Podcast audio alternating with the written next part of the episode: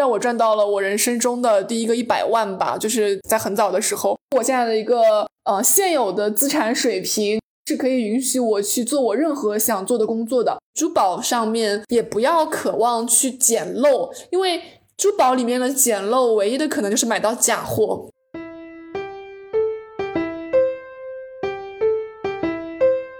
Hello Hello，很高兴认识你，欢迎收听元宇宙。大家好，我是圆圆。本期我们讨论的主题是在校生创业，邀请到的嘉宾是我的朋友玉莹。Hello，大家好，我是玉莹啊。然后我现在的话是在北京大学地球与空间科学学院读硕士研究生三年级。那么我呢是有一个比较长的一个在校期间的创业经历，关于这个珠宝首饰方面的创业。今天也非常开心，可以在学姐的平台跟大家做一个分享。我想邀请运营来谈在校生创业的话题呢，是因为我发现他的创业项目非常非常的成功，他有一个线上的珠宝交易平台，叫做银之宝。这个银呢是那个三点水加个金银的银，就感兴趣的朋友可以去搜一下。然后它做的非常的成熟，有非常多的板块，而且我也看到银之宝的呃小程序首页也有介绍说学妹其实她有非常多的 title 啊，首页有说到就是你是 FGA 英国皇家珠宝鉴定师，然后还拿了一个珠宝相关的全球最佳考生奖，还有获得了一个全球最佳宝石学理论，这个可以跟大家介绍一下嘛？比如说那个 FGA。它大概的一个含金量是怎么样呀？嗯，可以可以，嗯，其实简单来讲，就是概括来讲，我在大学三年级。这个时间点以前，我就基本上把国内国外的所有珠宝鉴定师的这个权威的证书，其实都考下来了，包括刚刚圆圆说的 FGA 的英国皇家珠宝鉴定师的资格证书。那这个证书的话，是在珠宝行业应该是排名 number one 的，就相当于是这个会计行业的可能是 CFA 类似于这样的一个级别。对，那包括还有国内的一些 GIC 的一个珠宝鉴定师啊、宝石分级师啊这样的一些证书、钻石分级师等等。所以比较早。考下了这些证书，其实也是给我后来的创业提供了非常扎实的这个知识基础。对，明白。呃，我看你这个银之宝，就是感觉，呃，从优惠券来看，就觉得好像，呃，营收做的非常不错啊。比如说满两万八千八百八。减一千八百八十八，你这个银之宝大概每一年的营收情况大概是怎样的呀？现在银之宝这个品牌，它每年的营收的话，大概也是在呃销售额上面是在百万级别的。但是呃，我们其实是作为比较靠近源头，然后做设计、做产品的这样的一个品牌的话，其实我们的利润率并不会像大家所认为的，那可能在一般的商场里面的这个珠宝店，它可能。单品的利润率就可以达到非常高的这样的一个级别。那我们其实更多的还是去走量来获取收收益的这样的一个形式。呃，大家看起来虽然我们这个客单价什么都是比较高的啊，这个其实一方面是因为我想要做一些精品珠宝，我并不想要去做一些几十块、几百、一两百块的那种饰品类型的这种这种珠宝。对，所以这个首先是我的产品定位是比较呃服务于这个比较对品质有要求的这一批客户的是比较高的。那第二个。的话，珠宝本身它可以称为珠宝，那就说那就说明了它本身就是有一个价值属性的。那比如说它如果不能被称之为珠宝，那比如说非常低的这个客单价，它只能被称为饰品。对，所以这个也是决定了在公众看来可能它的这个价格会比较高的一个原因。明白。那比如说你刨除就每一年哈，刨除一些运营费用，然后还有人力物呃，还有一些人力的话，大概纯利润的话是是什么级别呢？呃，纯利润的话，每年这个也不是很一样。对，那如果是平均下来的话，可能也是在几十万这样的一个数字。对，那其实之前有比较好的，那可能会更多一些。那疫情期间可能嗯会受到一些影响的话，那可能就会稍微降低一些。所以这个它也是取在处在一个比较动态的这样的一个收入的一个曲线吧，就没有说很固定的每年三十万、四十万这样子。对，嗯，感觉运营一个线上商城好应该是一件挺麻烦的事情。那你们这个整。整个做这件事情是只有你一个人呢，还是说背后有一个比较完备的团队呢？嗯，其实并没有这么麻烦，因为整一个商城我们是可以购买第三方的服务的嘛，就是包括研发呀，对，还有一些产品，只要我们提供产品图，那他们其实可以在后台一键帮我们去上架，那我们提供相应的产品信息。所以这个其实我们是购买了一整套的这个另外一个第三方公司的一个服务的，就每年我们肯定要花五六万、七八万这样的一个开销去运营我们这样的一个平台。对，那包括平时的一些产品，从设计啊，还有呃选品啊等等的一些审核啊，那这些质量的把控上面的那些关键点的话，那主要是我自己在做。嗯，那就是说现在团队的话，主要是你一个人吗？嗯，这个团队的话，主要是我还有我的男朋友，我们俩一起做了这个品牌。对，然后嗯，除了我们两个人呢，那其实还会有其他的一些涉及到的人，包括我们的供应商。那还有可能我们的合作销售等等的一些，比如说我们的一些合作的一些单位，这些也算是我们整一个大团队的人吧。但是主要的核心成员其实就我们两个。那专业知识这一块儿，其实主要还是我在负责，因为他也不是学这个珠宝鉴定的，他只是对商业、对行政运营这一块儿会比我做的更好一些。所以我主要负责产品，负责专业上面的一些审核。对，嗯，其实我们本科生还有研究生学校都会提供一些大学生创新创业的机会啊。运营，你当时是也是在类似这样的契机下开始你的创业吗？还是说有别的一些契机呢？对，这个也是一方面，但其实更多的不是这个契机，因为我们知道，像嗯这种契机的话，一般学校会在大二或者大三的时候，其实会更多的展现到我们本科生的一个是一个面前。对，那其实我是比较早的，在大一的时候就接触到了这个，就是有这个创业的想法。那这个其实主要也是受到了呃之前可能一些做的比较好的学长学姐的一些启发，然后当时有一个比较有一些比较好的机会吧，包括珠宝相关的一些老师还有教授，他们那边我也是。到了一些启发，我那我觉得我可以有这样的进行一个资源整合，然后结合我自己的专业优势去做这样的一个事情，所以我是相当于是比较早的萌发了这样的一个创业的念头，对，然后后来围绕这个念头，我就是做了一些工作，整合了我的一个我自身的一些专业的一些资源，所以慢慢的就做起来了。明白哦，嗯，这里补充一下，运营它的本科专业是在中国地质大学的珠宝学院，然后也是一个分数非常高的专业，也是中国地质大学的一个王牌专业哈。对对对对对，是的。那其实想学珠宝鉴定的话，这个地大北京的珠宝学院应该是最权威，然后分数也是最高的了。对，在里面也就是职业的学这个珠宝鉴定，还有珠宝设计两方面的一个学习路线。明白哦，你是浙江人，那是不是会存在一个浙商文化的影响呀？因为好像像浙江温州那边比较出名的，就是有一句话叫做“宁可睡地板也要当老板”。你会 你觉得自己有受到这种影响吗？嗯，肯定会有受到影响，而且我们那边这种商业文化也比较浓浓重嘛。包括像我自己的家里面，我的妈妈就是从事就是从商的嘛，嗯，所以从小也会对这种嗯商业这种嗅觉可能会有一些敏锐。对，然后像浙江那边也比较流行这种有很浓厚的这种企业家精神，所以说，嗯，会有一种想当老板的心，所以这个也是可能是刻在骨子里面的一种创业的热情吧，我觉得，嗯。嗯，我看你这个项目啊，其实它没有接受过任何的投资，然后也好像也没有相关的计划，其实它是一个非常成功的，我我认为是非常成功的一个创业项目了。你这个是怎么去做一个品牌建设，然后是怎么把这个品呃产这个产品一步一步做到现在这个样子的呢？嗯，那其实呃，从我一开始到现在，就是大家可以看到时间也并不短，就并不是说在半年或者一年之内就积累到了现在的这样的一个样子。那其实我从大一到现在也是经过了快七年的时间。那么在这七年里面，其实我围绕着珠宝这件事情这个概念，其实我是做了很多的事情的，而不是说我一开始就上去。啊，啪我提供一些产品，然后我去打营销，我去打广告，去销售。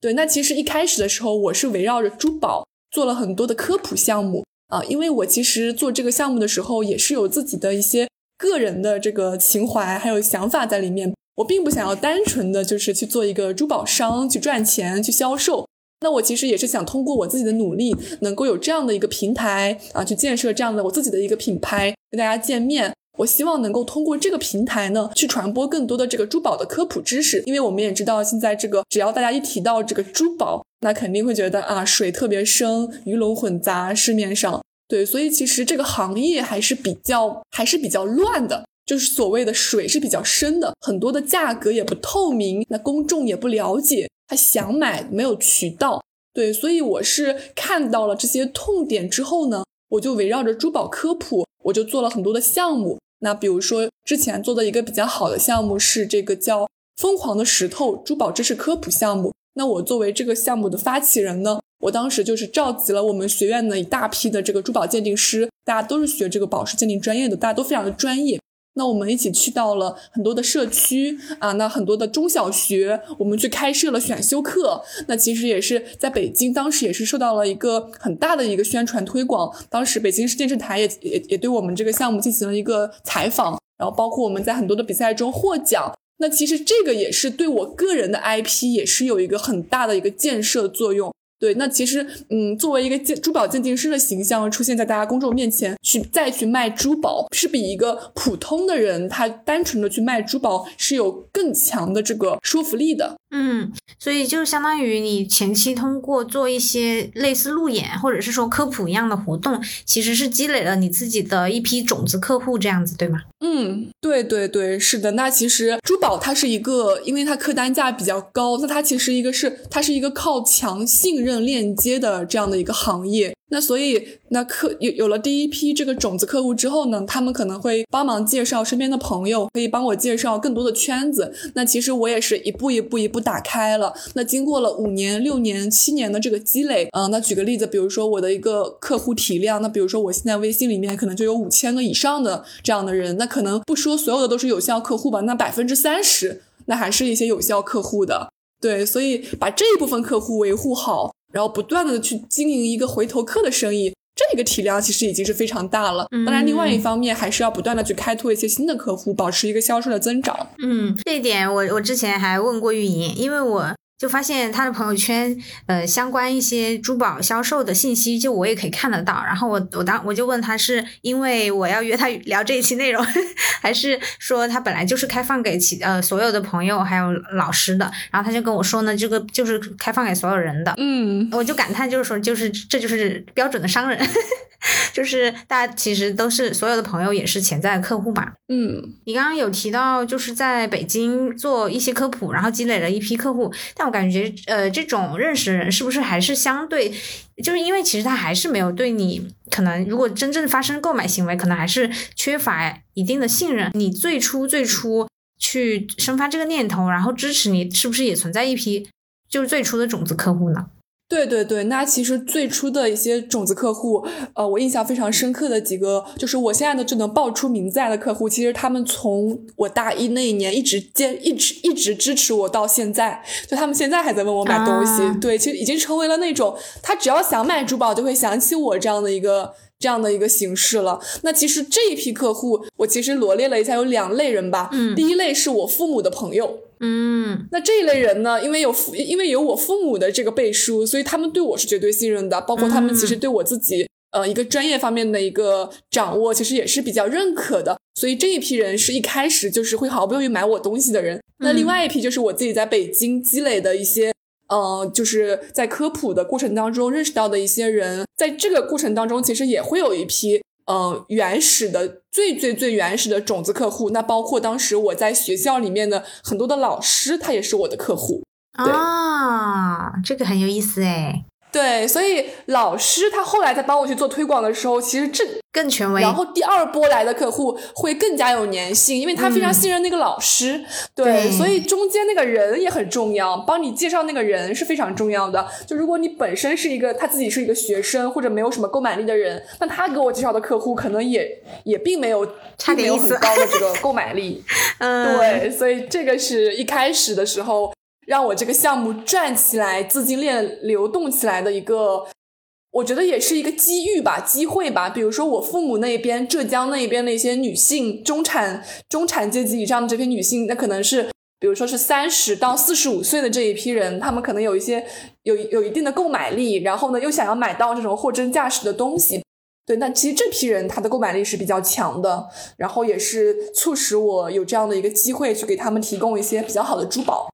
嗯，明白。对对对，像我接触的这些客户啊，那其实我会发现他们真的不差钱，就这个世界真的不差有钱人，但是缺少好的珠宝、好的东西、好的产品。对，那么其实在这个过程当中，他客户买一个东西，他不仅仅是说，哎，我买到了一个东西，那我更希望他能知道的是，我买了一个什么样的东西。我为什么要买这个东西？它为什么值这个价格？对，所以在这个过程当中，其实我也会跟客户去讲一些我们实地去采购，然后这个产品的生产这样的一些信息，还有过程，包括围绕这个呢，我们之前也打造了一些矿区游，比如说组建一个团，然后我们带大家一起到一个矿区里面，我们去看看这个和田玉是怎么出现在这个矿里的，挖出来之后是怎么到消费者手里，它是经过了哪些的这个打磨，还有抛光等等的这样的一些过程，就会有这样的一些想法。那那其实那包括去上一些课呀，那其实在我看来啊，我觉得上课是不如让带着客户去一些实际的市场。还有矿区，我觉得来的更加的直观，嗯，对，因为像我们自己甭说客户了，就说我们自己，比如说我自己，你让我学一年，就学这种理论知识学一年，你还不如把我直接丢到市场里丢两个月，我成长进步来的快呢，嗯，对，所以这个是很很靠这种非常需要市场经验、实地经验的这些这样的一个行业，对，所以我在卖珠宝的同时，我也希望就是客户他能更加的去因为懂珠宝而爱珠宝，哦，对，所以这个我我也是非常在意的。一个事情，你刚刚提到矿区，就呃，在我的脑海里面浮现的就是会不会是一些就感觉很野蛮、很危险，或者是说比较荒无人烟，对，很危险的地方，是这样子的吗？有一部分是对的，只能说，但是绝大部分是不是这样的？就现在也不同于以往，就是比如说是一些很传统的手作劳动，那现在在各大矿区其实也是非常几几乎是。三百六十度全全部都是自动化的一个，就是挖矿的这样的一个过程，而且我们也不会接触到那些，呃，我们真的要戴着手套去挖什么，这是不可能的。那其实它每一个矿的所在地都会成为一个集散地，嗯，对。那其实像比如说像我们作为批发商或者珠宝的供应商，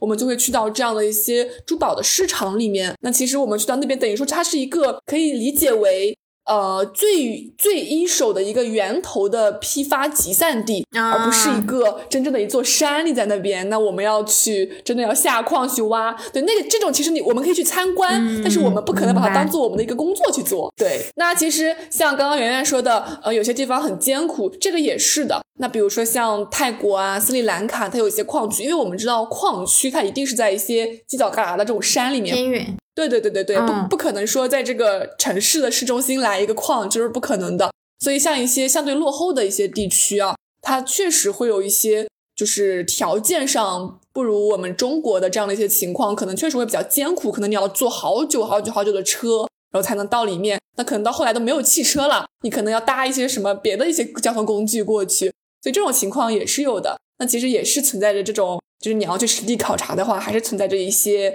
困难的一些地方。安全，对对对对对。你你刚刚有提到，就是你甚甚至你的一个链条已经延伸到了源头，比如说这个矿区，所以说你的这个产品它生产出来，呃，比如说就是它从源头到最后能够出出产成为一个产品，就整个链路就是你是呃全部已经打通了吗？对对对，那这个其实很早就是打通了，而且呃，我我可以再说的细化一点，就比如说刚刚圆圆说的，呃，我从矿区到真正的一件产品去打，其实我们这边其实会涉及到很多的合作环节。嗯，那这个是什么意思呢？就比如说我们要去拿一批货，一批红宝石。那如果你数量不够，你的价格是谈不下来的。嗯，对，所以那如果这个时候我们就会跟一些大的珠宝商进行合作，拼单。对对对，有有点类似于拼单，就等于说他们去拿货，比如说他们花两百万把这批货吃下来，那可能我再问他们去分一点货。那那那如果是这样的话，其实他们会赚我的一些钱，就是少部分的钱。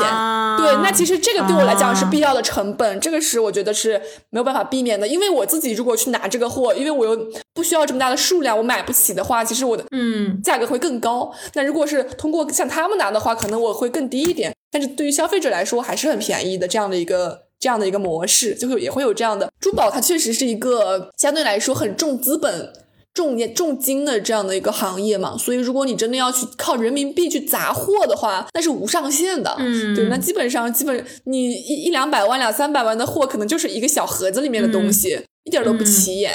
对，所以其实如何以最小的成本让这个链路跑起来，并且跑得很顺畅，这个是我一直以来追求的目标，而不是说像一些，当然你跟一些周大福啊、周生生啊这些顶级的这种比较年年非常历史悠久的品牌肯定是没法比，他们可能他们压的货可能就有几几百几千万的这样的一个体量，对吧？那这种是我我们跟他们是不在一个就是对比的一个 level 上的，而且走的赛道也不是很一样。他们比较传统，就是门店的形式。嗯，对。那像如果我作为一个就现在的一个轻装上阵的创业者，那我也没有这么多启动资金，那我怎么样把这个事儿做起来，而不是停留在纸面上或者画上？所以我肯定要想一个办法，以最小的投入能够让它跑起来先。然后慢慢的再去迭代它的一个优化它的一个模式。明白。你刚刚有说，比如说像拿货这个环节，就会和一些其他的商家合作。那在整个链路这个过程中，有没有出现一些？就商战之类的情况，比如说欺骗啊，或者竞争啊，因为毕竟你们还是同行嘛。嗯嗯嗯，那肯定会有这样的一些，呃，就像原来刚刚说的欺骗呀、竞争啊，这些肯定会有。但是我想说，其实珠宝行业这种其实还是相对来说比较少。嗯，也有可能是因为我现在所处的这个阶段，并不足以跟那些顶流的大佬几千几几千万、几亿的那种去进行一些商战。对，那可能我站在我自己的这个角度还有身份的话，我觉得那比如说，呃，我去跟他合作一批货，然后我一直很一直一直一直都很信任他，让他只要他给我的货，我就立马付钱，我也不用去过问什么质量。但突然有一天，我发现那个货的质量有一次，某一批里的某一个产品是有那么一些问题的。那这个时候我就会觉得他欺骗了我，因为我长久，我对你给予了长久的信任，绝对的信任，但是你却这样夹杂了一些不好的这个产品给我，所以这个是会有这样的情况。而且其实这个你并不能怪他，你要怪你自己，是我自己没有，对我会觉得是我自己没有把控好，我自己疏忽了。所以发生了那一次之后，我之后所有的选品还有订单，只要是到客户手里的，他一定会到我手里，然后我一定会把所有的链路都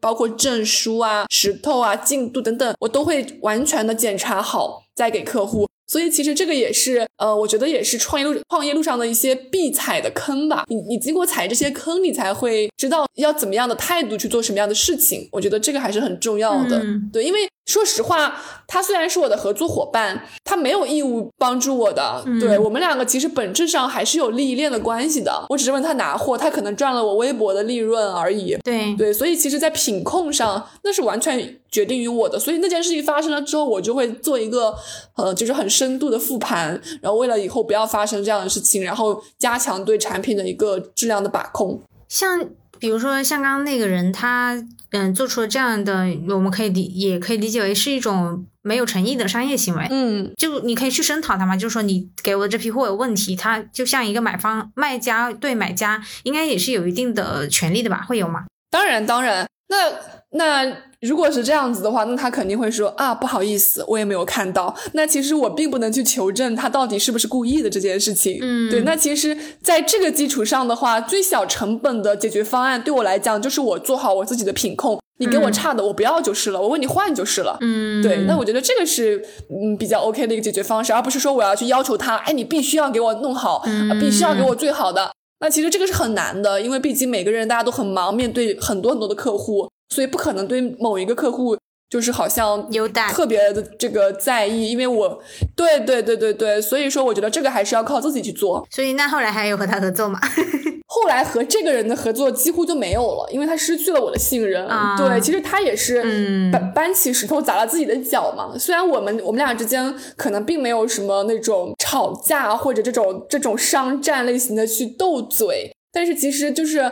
心知肚明的，我可能就理所当然的，我就不问他拿了，就是我会有这样的顾虑，我会觉得这个人不值得我信任了。嗯，我有我有我有很多的渠道去拿同一件产品，那我为什么要问你拿呢？明白，因为我信任你，我才问你拿，那你又不值得我信任了，那我肯定要想把别的办法。对，像你现在运营整个银之宝的话，会不会很会不会花很多的时间啊？因为像你说你的微信好友就有五千个，五千多，然后至少其中三成他。是回头客，那如果就是他们经常找你去了解一些产品的信息的话，我看你还是基本上是经常在做一些私人定制的产品，会不会花费你非常多的时间呢？嗯，看起来五千个人特别多，但是其实珠宝它并不是一个快消品，那尤其是我们这种专注于比较精品的这个 level 的珠宝，那更它的消费频率会更低。那不是说它是一个饰品，那可能几十块、几百块，大家可能发个工资随随时可以买，每周可以买一个。那我们这个不是的。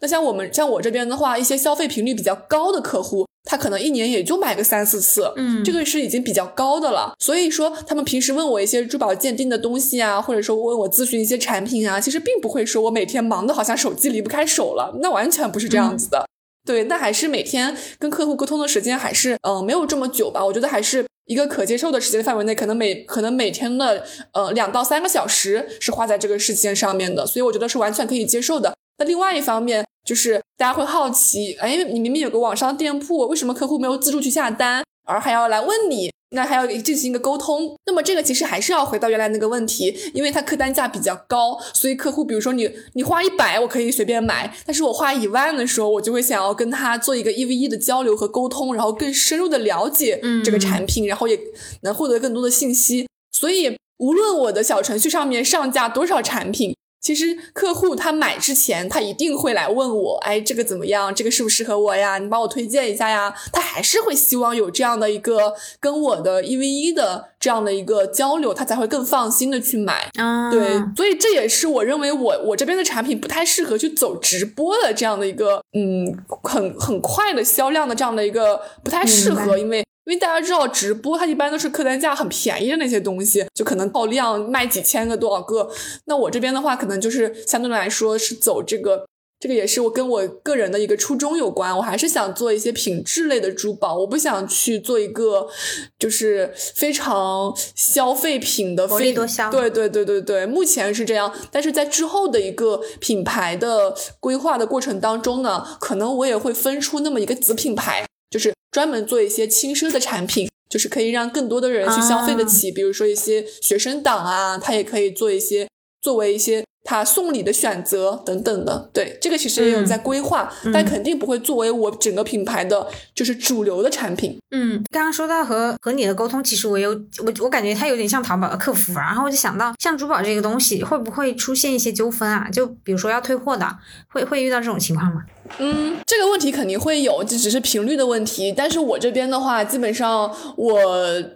做了第七年珠宝，我可以说我这边退货的产品不超过十个，哦，所以这可以这可以理解为，在我看来就是几乎是零售后问题的。为什么呢？因为售后它基于的一个逻辑，就是因为你本身产品不好，客户不满意，所以他要退货。你没遇到过找茬的吗？啊，我这边的客户基本没有，因为我这边基本上都是那种相对来说还是素质还是比较好的那一种。啊啊，对，因为它贵嘛，它一般素质比较差的，他也不会来买几万块钱的珠宝，他能买得起几万块钱的珠宝，他其实本身他还是有一定的消费水平的话，还是有和他对标的那个收入阶层在那边，所以不会出现太多的那种所谓的。像淘宝上，我故意买一个，我带七天的退走这种情况是从来没有出现过。回到原来那个问题，为什么会有售后问题？那可能就是首先就是它的产品不满意。那首先我的产品质量是好的，而且我会去引导客户什么样的预算，你就要有什么样的期待。你不可能用一千块钱的预算，你有一万块钱产品的期待，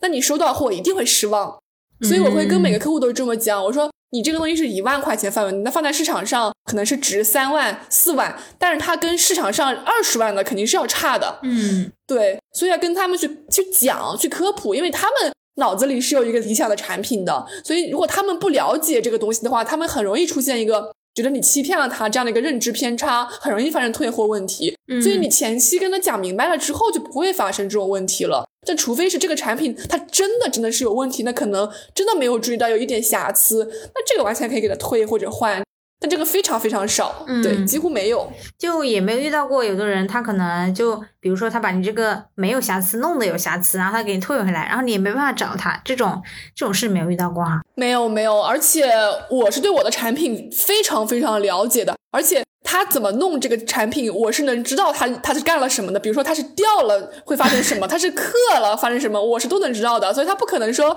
哎，我故意把你弄坏，然后我寄回去退货，那我肯定是只。我能知道这是人为的，所以我也不可能让他退。哦，明白。对，所以其实啊，就是这个，其实还是要基于对产品的一个工艺啊，还有它的质量的一个把控，而且你要对它足够了解。那一般呢，比如说我，比如说我只是一个商人，我只是卖东西的，那我卖给你一个东西，哎，你说不好退给我，哎，那我我自己都不知道它好不好，那我肯定给你退了。所以这个其实还是有一些这种在里面的，嗯，明白。像你刚刚有提到，就是你的客户，呃，其实很大一部分都非常的优质，呃，不光是收入，还有所处的圈层啊。然后像珠宝的话，像我的理解，它应该算是一个奢侈品。像你是怎么接触到一些比较顶级的资源呢？除了你的客户群以外，我看你有时候会分享，就是说你会。你会分享一些朋友圈，说你有向一些国际知名的珠宝设计师请教啊，然后还有自己办展呀，都是怎么达成的呢？那其实这个还是要回归到我我的专业吧。我觉得这个是很高的一个壁垒，就是不是学这个专业的人很难接触到的一些资源，包括我的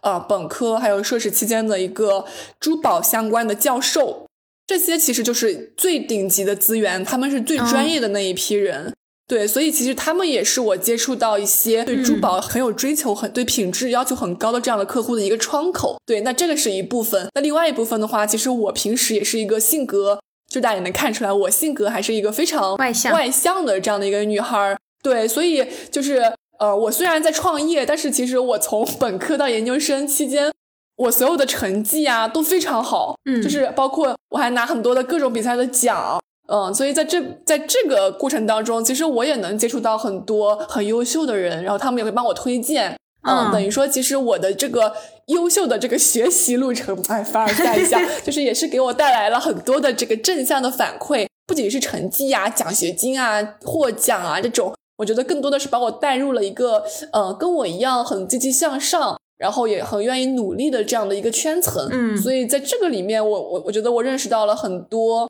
嗯，很有活力的，然后很有想法的这样的一些人吧，所以这个也是我获得资源的另外一个来源。那第三个其实也是跟我的家庭是有关系的。那我爸妈，呃，他们身边会有一圈非常好的这种对珠宝品质有要求，然后很喜欢买珠宝的这样的一圈人，而且他们那个年龄阶层的人，其实，嗯，购买力会更大一点。那而且对我的信任度，因为我爸妈的关系也会更高啊。可能浙江那边确实也是。相对来说会富裕一些，那这个其实也是一些原因。嗯嗯，像那像你的私域的话，现在会有可能接到一些海外的单子吗？嗯，这个也会有，因为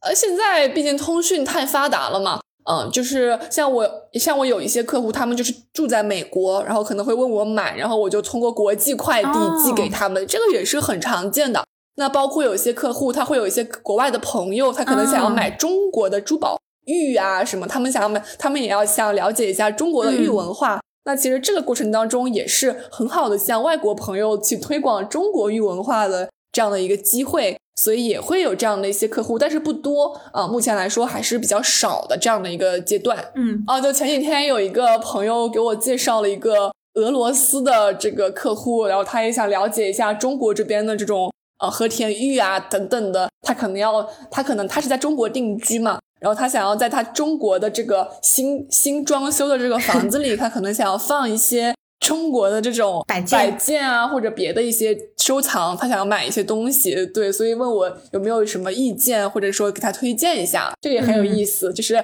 一般，呃，对，就是特别喜欢中国文化了，其实我们沟通起来也会非常的顺畅。他自己，他本身是对中国文化很有了解的一个人，嗯，他并不是一无所知的，对，所以他会带着他的一个认知来跟我聊，那我可能给他一些建议，这样子。明白。玉莹，刚刚你有说，就是和一些外国的友人聊中国的玉文化，感觉就是是发自你本心的喜欢。你当时就是你选择，包括你本科选择珠宝专业，然后还有你现在做这个创业的事情。就你的初心大概是什么样的呢？嗯，那首先初心，我觉得，我觉得我们要去做一件事情，那肯定是首先我们要自己对它有足够的热爱，有足够的认可啊。包括圆圆刚刚跟我说的，我对所有的朋友都展现了我的这个所谓的广告朋友圈。那其实这说明，其实我内心对我自己做的这个事情，首先我是认可的，我并不觉得说我去发这些会有损我自己的面子或者牌子。我是很希望大家通过我的一些宣传推广去了解到我在做的事情的。对，那么这个是我首先要要去说的一个事情。那么第二个，我想说一下为什么我报考这个专业。那其实我并不是说我从小五岁开始就立志学珠宝鉴定，成为一名有名的珠宝鉴定师。珠宝鉴定师不是的。那我觉得，首先很自然的一个人之常情，就是女生她就很喜欢这种闪闪发光的东西啊。那我也很喜欢。那首先这个是我发自本能的一个来自这种女女性视角的一个喜喜爱的这种珠宝。那第二个的话，就是高考时候的这个分数刚好是比较吻合的，嗯，那差不多是重点线超出六七十分这样的一个，还是比较高的这样的一个分数。然后他当时在浙江又只招两个人，那刚好就招到我头上了。那我觉得哇，好有缘分呀！我觉得那那我必须得去呀！所以我觉得这专业我又很喜欢，那分数又刚刚好不浪费。那我觉得我是非常满意的，就是来读了这个专业。那来读了这个专业之后呢，我也更加深入的了解到了这个珠宝市场在中国当时的这个鱼龙混杂的一个状态。我记得当时冲击我有两件事情，非常的冲击我。第一件事情，我一个朋友。应该是我，应该是我爸的一个朋友，就是跟我关系也很好，很聊得来。然后他有一次让我帮他看一只翡翠手手镯，是他之前在云南旅游的时候买的。嗯，差不多花了二十万吧。你要知道，那个时候一六年的二十万，那还是相对于现在的二十万，还是通过通货膨胀还是挺大的，非常高。然后我当时看了一眼他那个手镯，他买了二十万。那其实，在当时的我看来，当时我我的一个资源和供应链，我差不多两万块就能拿到了。所以这个事情是我冲击很大的。嗯，那你告诉他了吗？你告诉他。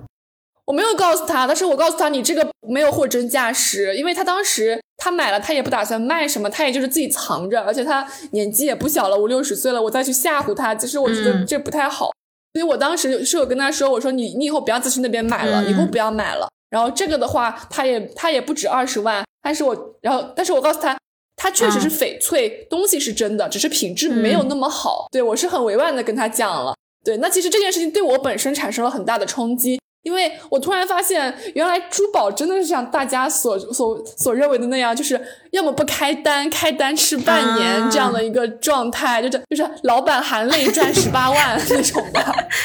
所以我就觉得非常恐惧。那这是第一点，第一件事情很冲击到我。第二件事情冲击到我是我当时的一个学长，他要跟他女朋友就是要考虑结婚，但是他的女朋友非常的。痴迷于 DR 钻戒啊，男生一一生只能定制一枚的那个广告，嗯，非常深入人心。但你要知道，DR 钻戒啊，我这边不能评判它它的价格怎么样，但是我可以说一下市场价，DR 钻戒一克拉的市场价是十五万左右，就十到十五万。对，但是在当时的当时的我的供应链来讲，那可能就是百分之三十这样的一个价格左右，所以我就会觉得好离谱。但是那个女生就是有一种。你不给我买 DR，你就不爱我，然后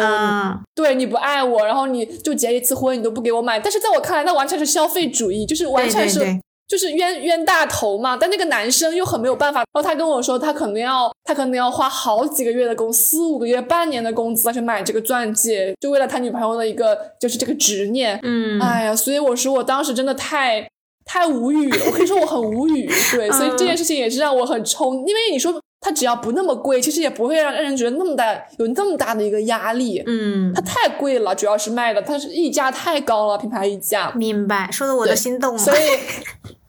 嗯，所以我觉得这个这个我是非常这两件事情是有真的是有从内心里面冲击到我。那我觉得我真的想要做一些事情，我想要去做一个品牌，去给大家提供一些产品，呃，让大家不要花那么多的这种广告费、消费主义的钱、冤枉的钱。那那大家能真的把自己的钱花在这个产品本身上，有这个价值？因为你十万的钻戒买回来，那可能它就是值三万，它不不可能因为你它是 DR 的品牌就值十万，不可能的。嗯，所以我觉得我当时有强烈的这样的一个去做这个事情的一个心吧，所以我就呃围绕着这个，我就不断的去筛选供应链，跑了很多的这种批发商、矿区，我想要去为大家选到就是像就像直播选品一样，我说我要选到。又便宜又好又真的这样的一些东西，嗯，所以这个其实也是我创业初始的一些动力来源。我觉得创业是很需要这个动力的，很需要一份热情在里面。对我觉得这件事情就是促促成了我的一个热情。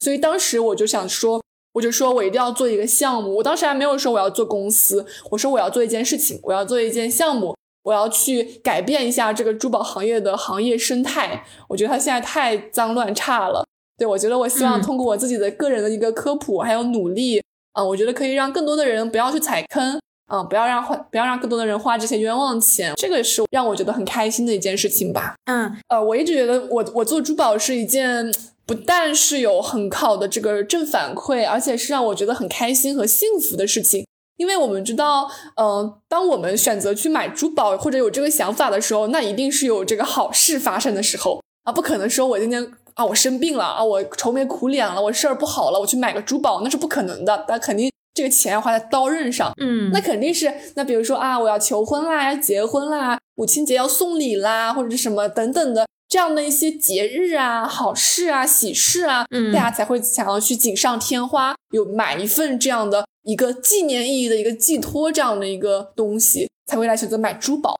对，所以就导致了我的客户在跟我沟通的时候，他的心情是比较愉悦的。嗯嗯，他首先因为他要买这个东西去送人，或者是去做什么事情，心情是很愉悦的。而且这样子的话，说实话，他们也不会太在乎，比如说斤斤计较。啊，贵了一百啊，贵了两百，也不会太计较这些问题，所以包括呃一些大额的交易啊等等都是比较愉快的。明白。所以就是你其实，在珠宝行业是待的非常开心，然后一直都会有一些比较呃正面的一些反馈哈。嗯，我我有点好奇，有没有一些，比如说，因为作为商家的话，可能嗯可以窥见人，尤其是珠宝这样的东西，它是呃经常作为礼品被送出去，有没有从中窥见过什么人性的小故事吗？是的，是的，那肯定也会有这样的事情。那包括之前也有一些发生了一些很颠覆我的一个认知的这样的一些事情。嗯，我也认识到了这些有些所谓的富二代、上流社会的这样的一些人，他们平时的一些行为。嗯那比如说之前有一个男士，他问我定制了两枚钻戒，啊那我当时就很奇怪，为什么钻戒要定制两枚呢？难道是一枚送妈妈吗？对，那我觉得啊送妈妈也不应该送钻戒呀。嗯所以他当时订了两枚钻戒，一枚是一万块，那另外一枚好像是更具体多少我不记得了，那可能是更贵的一个五万块。嗯然后他一万块的那个，他因为他会发我两个地址，让我分别寄出去嘛。嗯那一一万块的那个地址是北京的一个小区的一个普通的一套房。嗯那那然后从我后来的推断，那可能是他的一个他老婆的一个住的地方。那另外一个五万块的钻戒的地址呢，是位于成都的一个别墅。嗯，对，所以另外一个可能他就是，那我可能就是我们世俗里面的小三，对，所以我觉得，嗯对，那我作为珠宝商，我不可能去做什，我我不可能去做任何评论，嗯但是他他肯定是，他一定会在我的内心就是出现一些冲击，嗯嗯，而且你也要保护客人的隐私，然后其实你也没有办法去提醒那个北京的那位女生，对吧？嗯嗯，当然当然，嗯因为客户所有的信息在我们这边都是保密的，这个是原则问题。嗯那包括像之前的还有遇到过。那有些男生他可能想要问我买钻戒，他们会觉得店里的钻戒太贵了，嗯。那可能找我，然后还跟我说能不能花一千块钱做一个假的，然后像真的一样，啊。然后跟他女朋友说是多少贵的买的，啊，非常多。之前我我基本上一年我都能遇到个一两个，嗯每年都能遇到个一两个这样的人，所以这个时候我就会非常的想劝退那个女生，我说这个男生真的他真的 OK 吗？就是。嗯，对啊，他真的，他真的连几千块钱都不愿意为你花，你又没让他花几万、嗯几千块钱都不愿意花，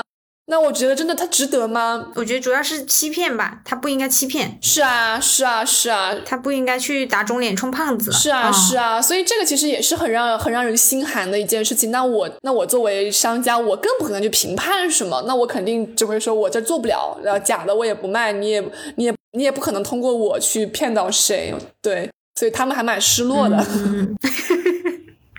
呃，失落是这样用的吗？对他们还蛮失落，他们觉得哎你，因为他们会觉得他问你，他比如说问我买个假，他也会让我会有一些利润空间嘛，但我说我不我我是不可能来赚这个钱的，嗯我也不需要就是这种利润空间，对，所以会有各种各样奇怪的这种各种各样奇怪的订单吧，包括之前会有男士他可能给自己的母亲和给自己的丈母娘，他买的同样的两串珍珠项链，他可能价格是完全不一样的，他可能给自己的妈妈买的是非常贵的。那可能给丈母娘可能就买了一条几百块的，很随意的打发过去的那种，很随意的拍着，哦给我两个地址，然后还要跟我说一句不要记错了。对，啊所以其实你也会心里，我作为女生啊，我说我以后一定不要遇到这样的，嗯好像就是把把对方的妈妈当做外人看的那一种，就会很心寒，嗯这种也会有，对，但是这种都是客户自己的选择，那我只能客观的去陈述这个事实，然后在我心里面阐述一些感受，嗯，嗯永远不可能跟永远不可能跟就是。暴露他们的信息去跟别人讲这些东西。明白，嗯，像你刚刚说，就是它有可能会有一次充好，或者是就是整个市场上会有这样的情况。然后比如说同一串珍珠，它也有呃好次之分，但是像像我们普通人可能很难判断。如果说从你专业的角度来说，可以就是介绍一些鉴宝小技巧吗？嗯，确实很难判断。包括两个，我说实话，一千块和一万块的两串珍珍珠放在你面前，如果我不告诉你它的一个价格，你可能很难分辨出来。对，但是其实所有的珠宝它都是有一个明确的等级制度的，就是可以就是说的功利一点，就是等级制度就不同。比如说一千块钱以下的就那不能称为珠宝，就是饰品，它可能材质就是一些银啊。红啊，几百块的，那这种的话，其实就在我们看来，相对来说是呃，比如说我我像我是有有职业病的状态下，我比如说我看到路上某一个女生她戴了一个铜或者银之类的，我是会觉得比较廉价的那种啊，就必须要金金以上是吗？对对，那金以上，那可能在我在我的这个解读里面，它就可以称为珠宝首饰了。对，而且嗯。对于我觉得二十岁以上、三十岁以上的这个女生来说，我觉得就是应该佩戴一些稳定的东西。为什么那些饰品便宜呢？因为它不稳定。嗯，它可能呃过几天或者碰到水了或者怎么样了，它可能就变色了、变软了、变形了等等。那可能它可能像需要。换衣服一样，一直换，一直换。嗯，但其实真正很久的珠宝，它是可以有感情的。比如说，你佩戴某一条手镯，它可能陪伴了你很多年，嗯它其实也具有一些很重要的传承意义。所以我觉得，包括我现在的一个，像我二十岁的时候，我也会想要买各种各样的饰品，然后堆满我的首饰盒。嗯，但是我现在就不一样，我现在就变了。我现在就会想，嗯，我然后我要攒钱，我就买两三个好的，然后换着戴就可以了。我不需要特别多缤纷色彩的一些东西，就是几件就可以了。所以我会更。建议大家，就是珠宝上面不要去买便宜货，也不要渴望去捡漏，因为珠宝里面的捡漏，唯一的可能就是买到假货，就是你买到这个某一个你很想很很想要的东西，然后它很便宜，那只可能它是有它是处理过有问题的产品。嗯，对，所以我会建议我的客户，就是你要不就不要买。你要买，你要你要自己带，你要送人，你就稍微买品带品质一点的，跟品质挂得上钩的一些东西，我觉得才是能够，就是有一些怎么说呢，有一些岁月的沉淀吧。就每个年龄段，它可能会有不同的这个对应的目标产品。那比如说二十岁以下的这种呃小女生，她可能戴一个几十块、一两百块的戒指，她也不会显得很廉价。但是我觉得，如果你是一个四十岁的姐姐，你去带一个几百块的那种小廉价的那种小饰品，我就会觉得不太合适了。就是在我在我这个职业病的人看来，嗯，所以就是如果说真真正从专业的角度，我们可能普通人还是很难去学到，可能还是要像你们一样通过专业的一个学业上的学习，才能够真正的去鉴宝嘛？会是这样子吗？对对对，那其实像比如说一个普通的购买者，他想要买到货真价实的珠宝，那在我看来，就是最好的渠道就是找一个你你认为靠谱的人，这个是我认为的最好最靠谱的渠道。就是你不要说，哎，我问了谁谁谁，这个好那个好，你最靠谱的就是直接找一个靠谱，你认为的，就是你所认为的朋友圈里面靠谱的那个做珠宝的人，你就找他你就好了啊，好像有点在自吹自擂的意思。对，然后。但如果你找不到这样的一个人，那那我觉得最保险的办办法就是找一些大的品牌，因为它品牌更大，它它更不，它它去欺骗消费者的成本会更高，对吧？那我觉得，那这样的话，就是你可以宁愿的多花一点钱，那也不至于被骗。嗯，就所以说，是不是说，比如说，我们是不是只能通过证书来判断这个东西是真是假？对对对，证书这个东西它会有伪造的吗？会有假的吗？当然啊，是好多证书都是假的，所以现在伪造证书的也是非常多，尤其是翡翠，也像一些直播行业，他很多的这个，他他手里拿的那个证书就是就是伪造的，所以这个是很正常的。对，所以他其实这个是有一些违反违违反这个行业规定的。但是，一般的像呃像周大福啊这些大的品牌，它它在市面上有很多很多门店的这种，这种是一般情况下是不会伪造的，它只会比较贵。比如说像珍珠，它好像也不算是很贵的东西，这种东西也会有人伪造吗？这个你肯定要这样看待啊，就比如说你几百块、两三百块的，那肯定不会有人伪造，他伪造的肯定是伪造贵的嘛，他肯定是那种澳白特别贵的几万块那种，他可能搞点小动作，不然他这个造假的成本也是很高的。哦，你知道有一种珍珠叫阿科亚，好像是日本那边的，呃，就是如果说，比如说这个阿科亚，比如说它的产地就在日本，是不是？它不可能出产在中国啊。嗯，它为什么叫 Akoya 呢？因为它是它这个名字就是日本来的，它是日本的一种专有产地的地区的一个海一种海水珍珠的别称，叫 Akoya。嗯，所以这就意味着中国产不了。嗯，对，因为它这个它这个名称就是由地域来的，所以中国的话。嗯，基本上是产不了，而且而且它这个名称其实代表了什么呢？我觉得它是代表了一种珍珠的级别，嗯，就它是代表了一种光珠光非常好，然后很亮这样的一种品质比较好的珍珠，然后它被称为 Koya，然后会带有粉光啊，还有真多麻呀，灰色的呀，会有各种各样的颜色，对，所以那这个其实在中国的话，可能就会像。淡水珍珠会更多，像海水珍珠会稍微少一些。嗯，像如果以珍珠为例的话，是有有颜色和没有颜色，它是它是有它是可以经过后天加工嘛？然后它的呃费用，它的价格会因为它的颜色而出现什么变化吗？呃，我自己的好奇啊。好，不同的嗯，所有的所有的珠宝，每每一种珠宝它都会有一个价格的分级，所以。呃，金色的珍珠跟白色的珍珠是没有办法比价格的，就是好的都很贵啊，顶级的都很贵，所有的每一个品类里面的王者都是都是很贵很贵的，但是每一个品类里面也有差的，都是很便宜很便宜的，嗯，对，所以这个是没有办法横向对比的。那比如说你问我，哎，和田玉翡翠哪个更贵呀？那我说顶级的都很贵，嗯，对，但是差的都很差，啊，都是几百块你都能买到，嗯，对，所以这个是呃。不太能去做一个横向的对比，包括你说的，嗯，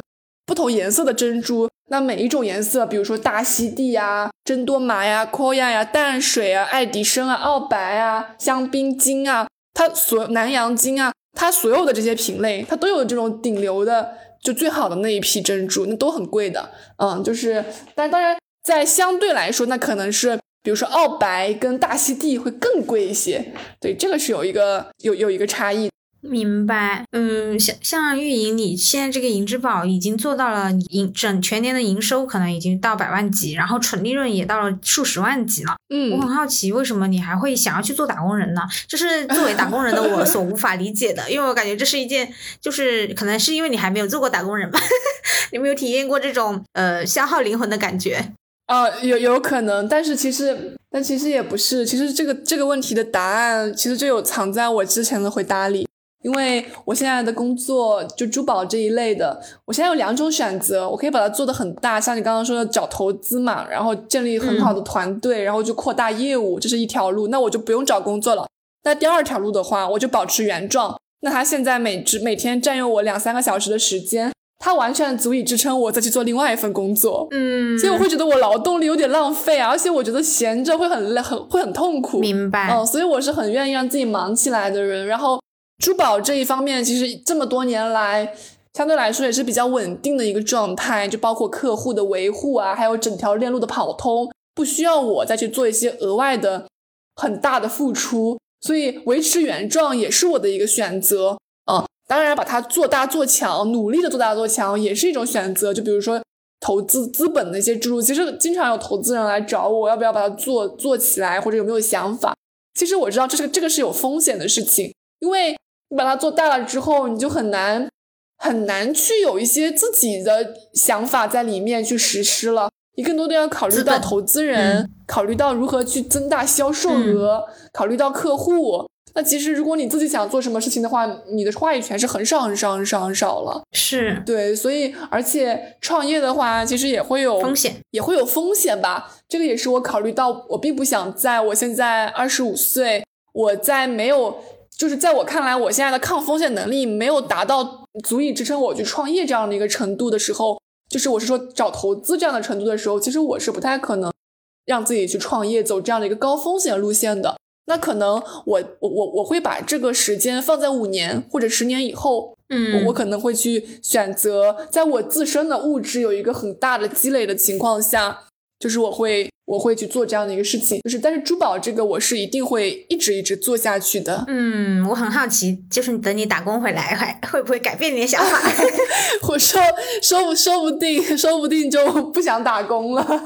因为我之前和玉莹聊，然后我也知道他那份工作应该其实也是不太轻松的，应该就挺繁忙。嗯，然后你每天还要花两三个小时去做自己的副业。嗯，我觉得就是到时候最大的可能就是你觉得那就比如说你每天上班。假如说你只用上八个小时，完全没有任何加班哈，我现在这浅浅预测一下，然后但是你会发现，可能你那个八个小时，它能够为你获得，就是你所要付出的消耗，这个消耗不光是你的时间，还有你的情绪价值等等，你会，然后你就会深深的发现，它完全比不上你的副业的性价比。我这浅浅预测一下，我我我我我能 get 到那个，我能 get 到那个点。那其实还有一个原因，就是因为我从大一开始，我就一直在深深的扎根在这个珠宝行业里面。嗯，其实这个行业里面的一些专业知识也好呀，市场也好呀，整个的一个概况也好啊，其实我是相当老，非常非常相当了解了一个状态。所以在这样的一个基础上，我会觉得它就是一个我非常心爱的行业和事业。嗯。那么，那么同时呢，我会觉得我太熟悉了，我特别想要跳到另外一个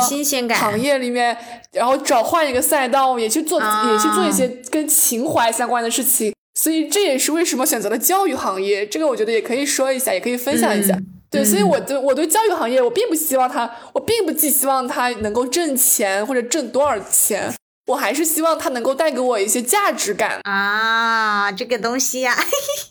因为我有很多当老师的朋友啊，嗯，我很期待你工作以后的 想法，我也很期待，说不定会变吧。嗯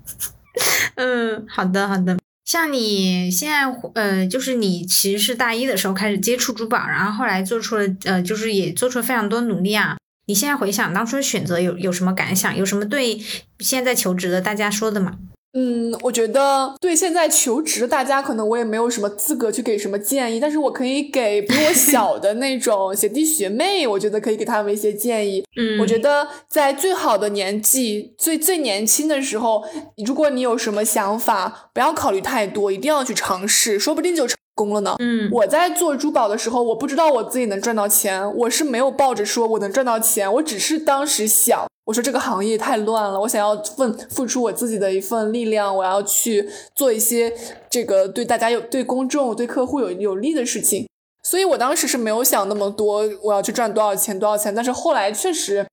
让我赚到了我人生中的第一个一百万吧，就是在很早的时候。对，然后所以这个也是。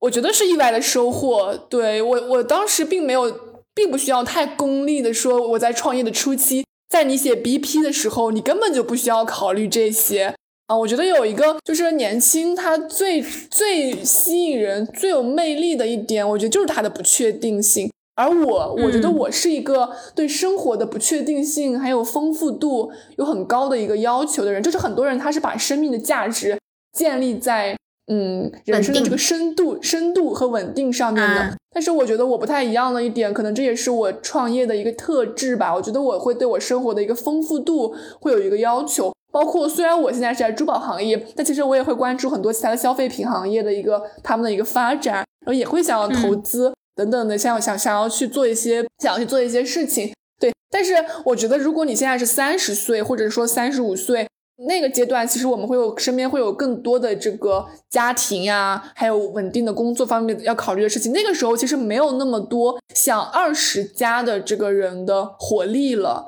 这个也是生活所迫，我觉得也是随着时间的一个每个人都要经历的一个过程。因为我们在三十五岁再去试错的成本会远高于二十岁。对，我觉得我二十岁的时候，二十五岁以下的时候，我觉得。失败了，我能损失什么呢？本来就是没什么可以损失的，大不了损失一个，就是一个想法的错误嘛。那我觉得，那我觉得是完全值得的一件事情。对，所以我觉得，如果你有这个创业的想法，创业是一件说大很大，说小也很小的事情。那比如说，我像圆圆你创立一个账号，其实也是创业的一种；包括我去运营一个自媒体，那也是创业的一种。它它说不定就在未来的某一天能够很大的变现，这都是说不准的。对，所以我觉得，嗯，与其说它是创业，我觉得是对我生活的一种创新吧。我觉得它给我生活带来了很多很新奇的东西。就像我每天早上醒来，我会想到今天要接触不同的客户。然后有很多新的产品要生产要设计，我就觉得一天都很开心。对，所以我会觉得每天都是新的，每天有有值得我期待的东西，而不是说我今天起来，哎，我八点上班，五点下班，然后我可能就睡觉了，或者没有什么，就稳稳定定、安安心心的这样的一个状态。就可能我我是一个，就是对于我每天的这个生活质量，还有我所遭遇的人还有事物，我会有一个。也会有一个内心的好奇心吧，想要去经历一些不一样的，让我感到新奇和兴奋的东西。嗯，明白。嗯，玉莹，你现在是还在求职季呀？你现在其实已经有个相对于你的同龄人、同届的同学来说，其实是非常稳定的一个，嗯，而且是比较有竞争力的一个年收入水平了。那你在找工作的时候，还是会会感到焦虑，还是说你其实会比别人感觉会更有底气？嗯，可能对找工作的要求也会不那么的呃焦虑紧张呢，会吗？呃，肯定会，肯定会稍微没有相对相对于别的同学肯定会没有这么焦虑，但是也是会有这种焦虑感的。对，因为我这个项目虽然现在做的比较稳定，但是也没有说那么稳定，因为创业就跟稳定两个字是没有关系的。但是你会有一个多年来的经济基础，然后你可能，嗯，比如说你就算 gap 几年也，对对对，是的，是的，就是我现在的收入水，就是包括我现在的一个呃现有的资产水平，那是可以允许我去做我任何想做的工作的。那么其实，在这个过程当中，我会更希望找到一份我想去做的工作。嗯，就是我会更在意我的一个工作里面的价值感。嗯，所以会选教师。我不在意他，我不是特别在意他，嗯，就是他他给我多少钱，但是他给我的钱越多，我肯定会更开心，因为我觉得这也是我的对我价值的一个肯定。我觉得我收入更多是我是对我价值的一个肯定，这个是我觉得就同样的情况下，我肯定会选择高薪的那一个。那个、那个、那个点，而且这也这也就注定了我不可能去体制内的单位，因为我我因为体制内就我们知道他可能肯定会有一些相应的限制，嗯，对，那其实这个跟我我就跟他不是很吻，不是很符合了，所以我找的也是一些企业啊相关自非常自由度很高的这样的一些行业，然后也有一些时间去做我自己的事情。嗯，我会好奇，那如果在你以后工作了，发现。你的正式的工作和你的副业产生了冲突的话，这个时候怎么你会选二选一？你会选哪个呢？嗯，这个我觉得也要看情况吧。那如果我，嗯，如果我真的是干一行爱一行，我就是很爱教育行业，那我觉得，就是我觉得我也可以暂时的放弃珠宝啊。我觉得我我可以随时重拾珠宝，因为我有这个底气。哦，但是你银之宝，比如说你不运营了。嗯，那还有一种可能就是我找人运营嘛，我就我就